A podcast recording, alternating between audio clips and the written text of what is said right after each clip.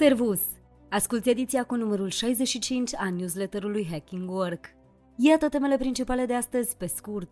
Angajații de împrumut, noul trend care schimbă piața muncii. România e campioană la videochat și import de oameni. Jumătate dintre români și-au luat deja al doilea job. ChatGPT devine și consilier financiar. Inteligența artificială fură joburile proaspăt absolvenților. 50% dintre manageri sunt în burnout. Rețeta succesului implică 16% eșec. Eu sunt Ioana Sabo, iar tu asculți ediția 65 a Hacking Work News. Să-ți fie de folos! România campioană la videochat. 400.000 de, de persoane lucrează în industria videochatului în România, conform ANAF. 99% dintre clienții plătitori pentru aceste servicii sunt însă persoane din străinătate. Iată ce spune Lucian Heiuș, președintele ANAF, citez. Există cinci platforme mari unde orice firmă care funcționează în România pe acest domeniu de activitate are un contract cu ei și de acolo primesc bani. Acești bani intră prin bancă, îi putem urmări. Este un fenomen. Această industrie a videochatului a fost o explozie foarte mare în ultima perioadă în România. Am încheiat citatul. ANAF a elaborat și un ghid care poate fi accesat pe site-ul lor și care explică modalitățile prin care persoanele interesate de videochat își pot îndeplini obligațiile fiscale.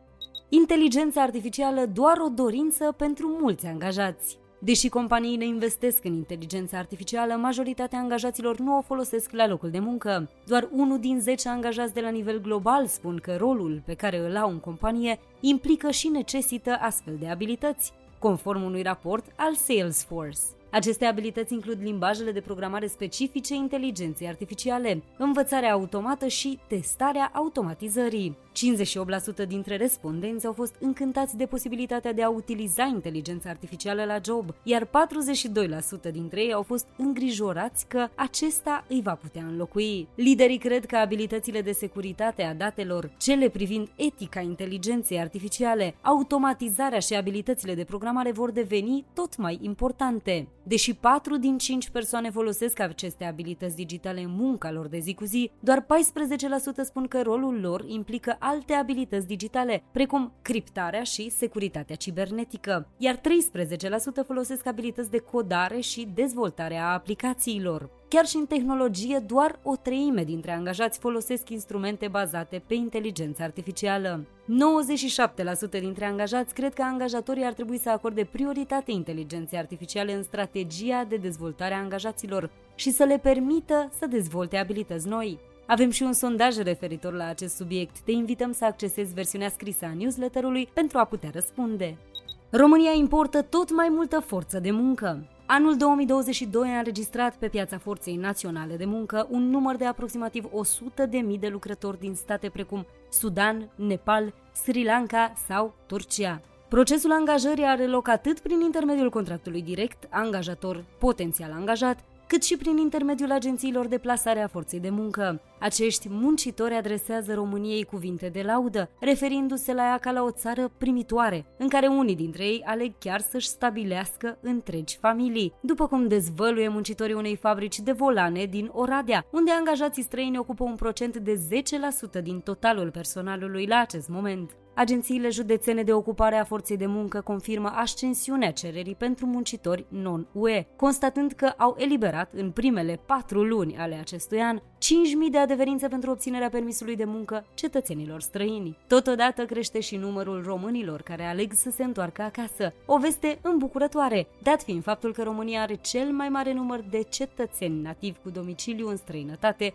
dintre toate statele Uniunii Europene. Vrei angajați tineri? respectă mediul înconjurător.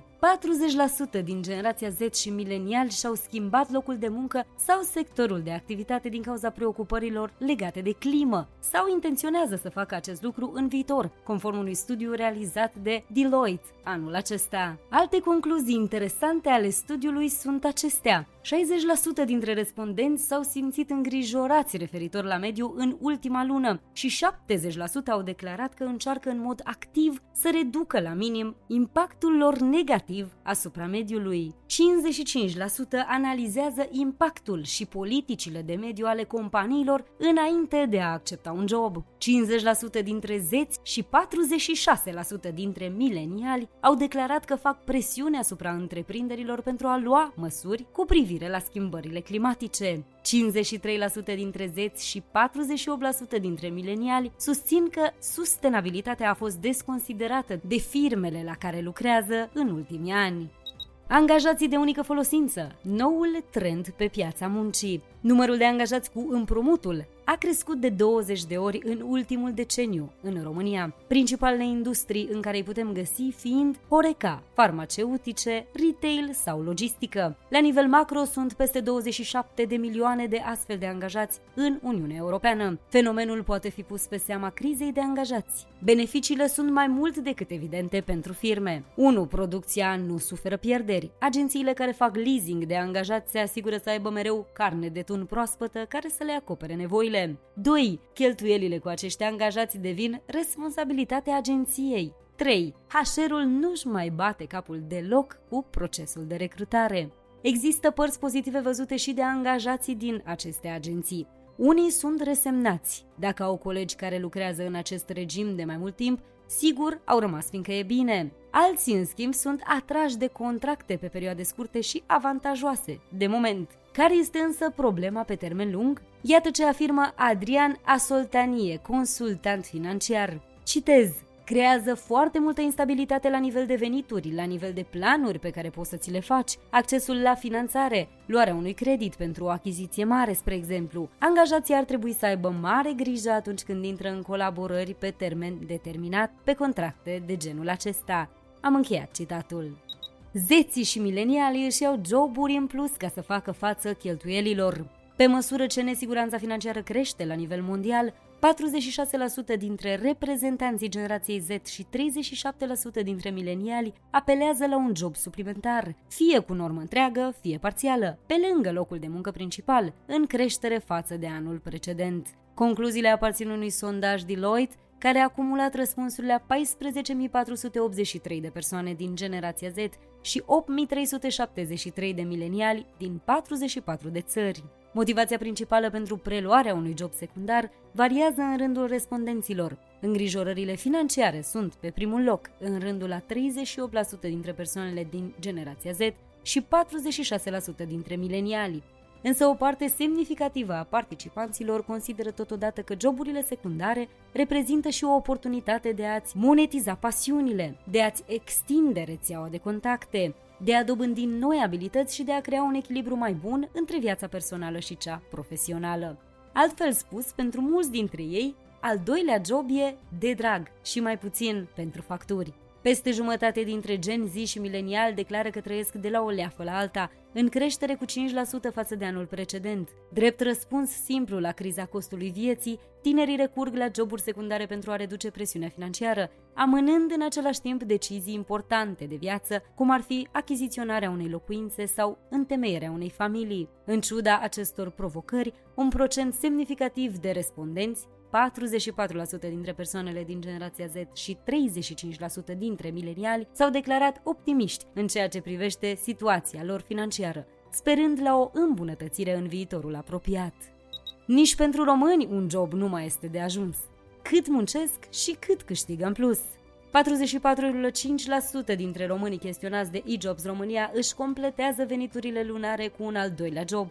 Dintre aceștia, 29,5% lucrează în mod concomitent, de luni până vineri, în două poziții diferite. Studiul a fost realizat pe 1350 de angajați, majoritatea din afara managementului, reprezentând astfel pătura de mijloc a societății noastre. Iar numărul românilor care au două locuri de muncă a crescut tot mai mult în ultima vreme. Interesant este faptul că mai mult de jumătate dintre respondenți, 56,8% mai precis, spun că al doilea job este într-un domeniu complet diferit de cel al primului, dar și că un procent impresionant de 73% au declarat că se simt capabili să lucreze în două locuri pe termen lung. Cu toate acestea, gestionarea mai multor locuri de muncă poate avea dezavantaje, precum performanța redusă, timpul personal limitat, epuizare și preocupări legate de sănătate. Principala motivație pentru a avea un al doilea job pare a fi necesitatea de a obține câștiguri financiare mai mari. Aproape 60% dintre respondenți au declarat că venitul din jobul principal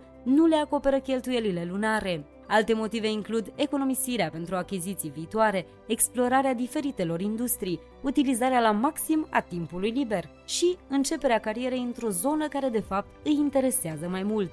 Studiul arată că un al doilea job aduce un venit suplimentar cuprins între 20% și 50% din salariul jobului principal pentru majoritatea participanților. Aproximativ 46,8% dintre cei care au două joburi ar lua în considerare renunțarea la unul dintre ele dacă salariul celuilalt ar putea acoperi cheltuielile lunare. O concluzie firească, dar care nu pare să-și găsească rezolvarea prea curând. Inteligența artificială ne fură joburile entry-level. Absolvenții vor avea și mai multe dificultăți în obținerea primului loc de muncă din cauza inteligenței artificiale. Multe companii își dezvoltă propriile sisteme bazate pe inteligența artificială pentru a automatiza în mod special acele activități care corespund joburilor entry-level, tinerii fiind astfel nevoiți să-i convingă pe angajatori că au abilități pe care un computer nu le-ar putea egala. Ce pot face universitățile în acest caz?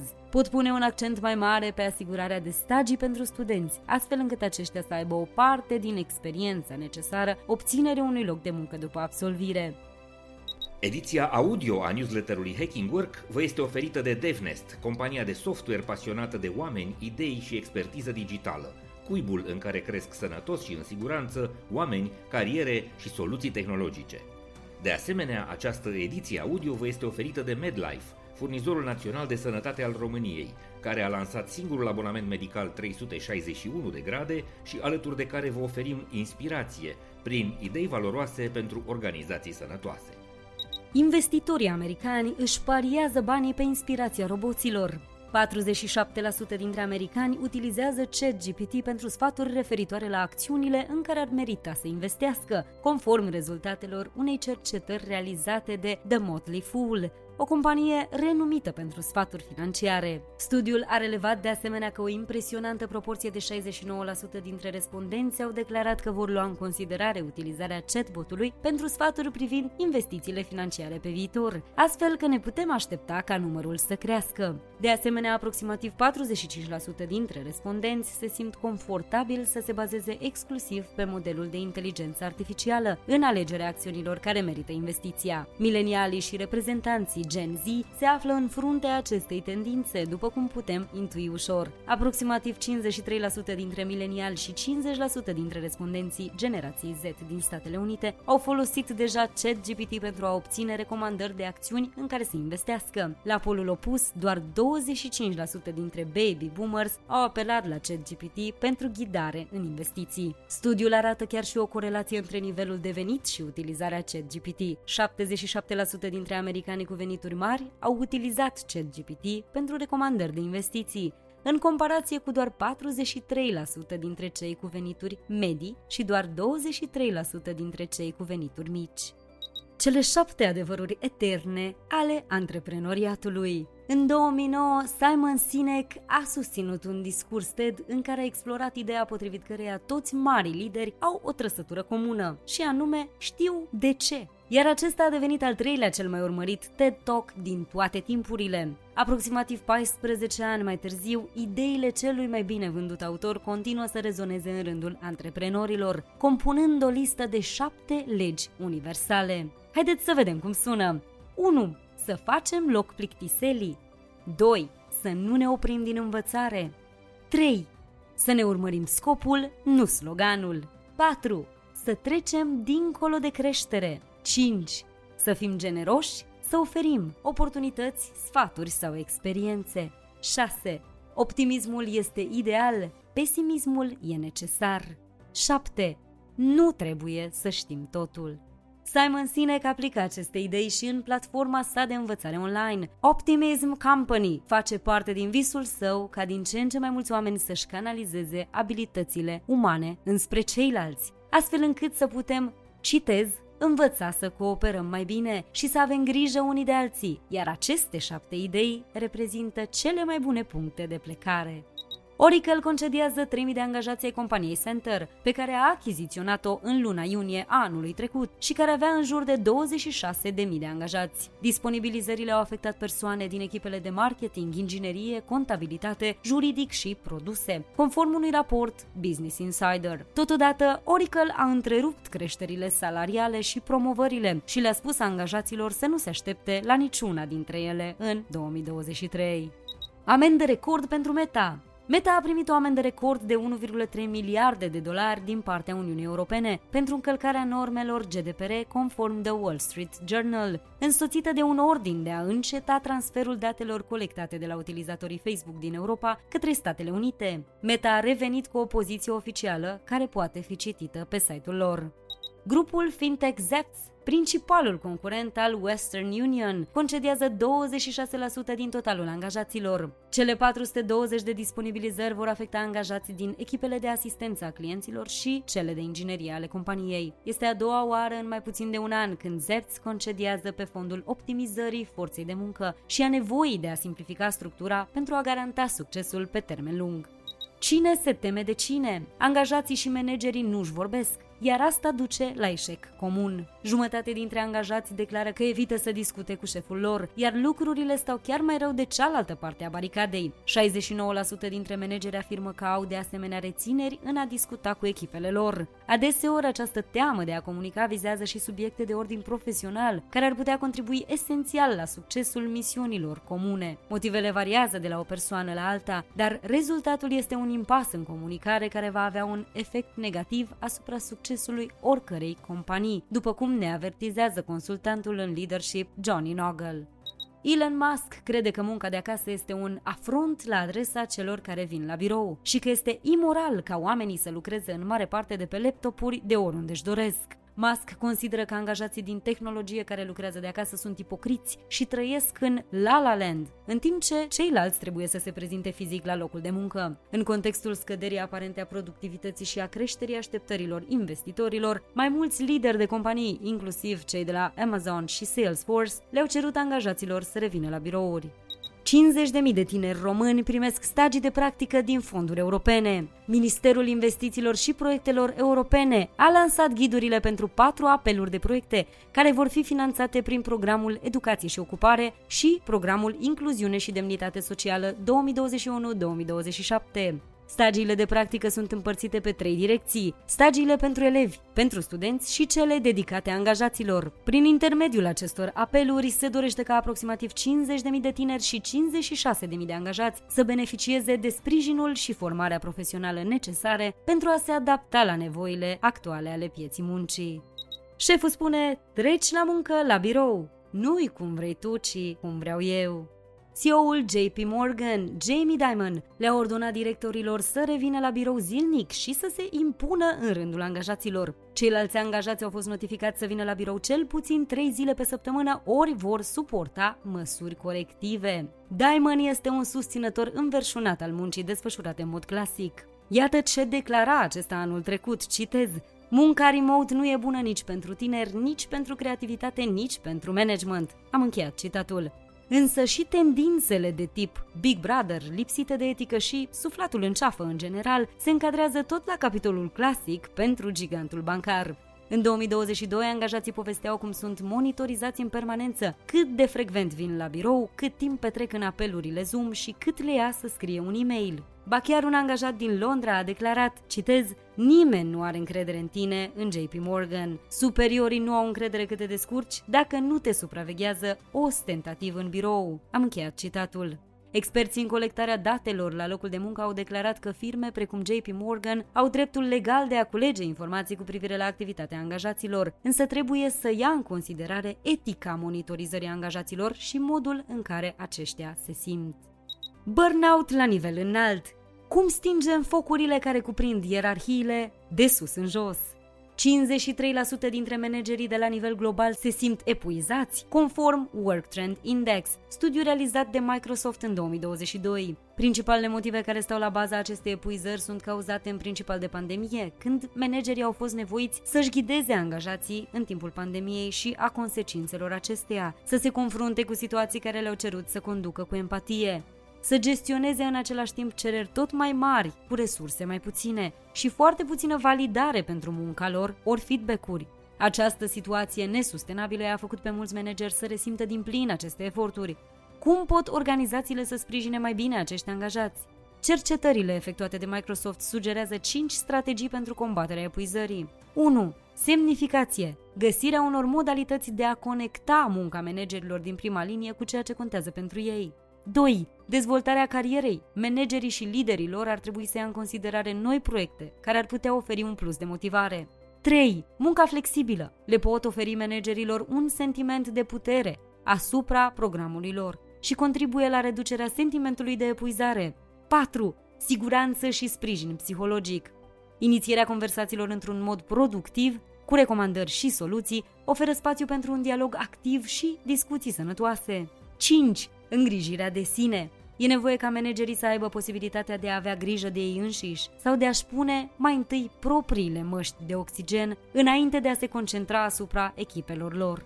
Pentru a avea succes, trebuie să eșuezi 16% din timp. Mai exact, rata optimă de eșec este de 15,87%, după cum ne spun cercetările. Dacă vrei să reușești cu adevărat, soluția paradoxală propusă de mulți oameni de succes este să eșuezi.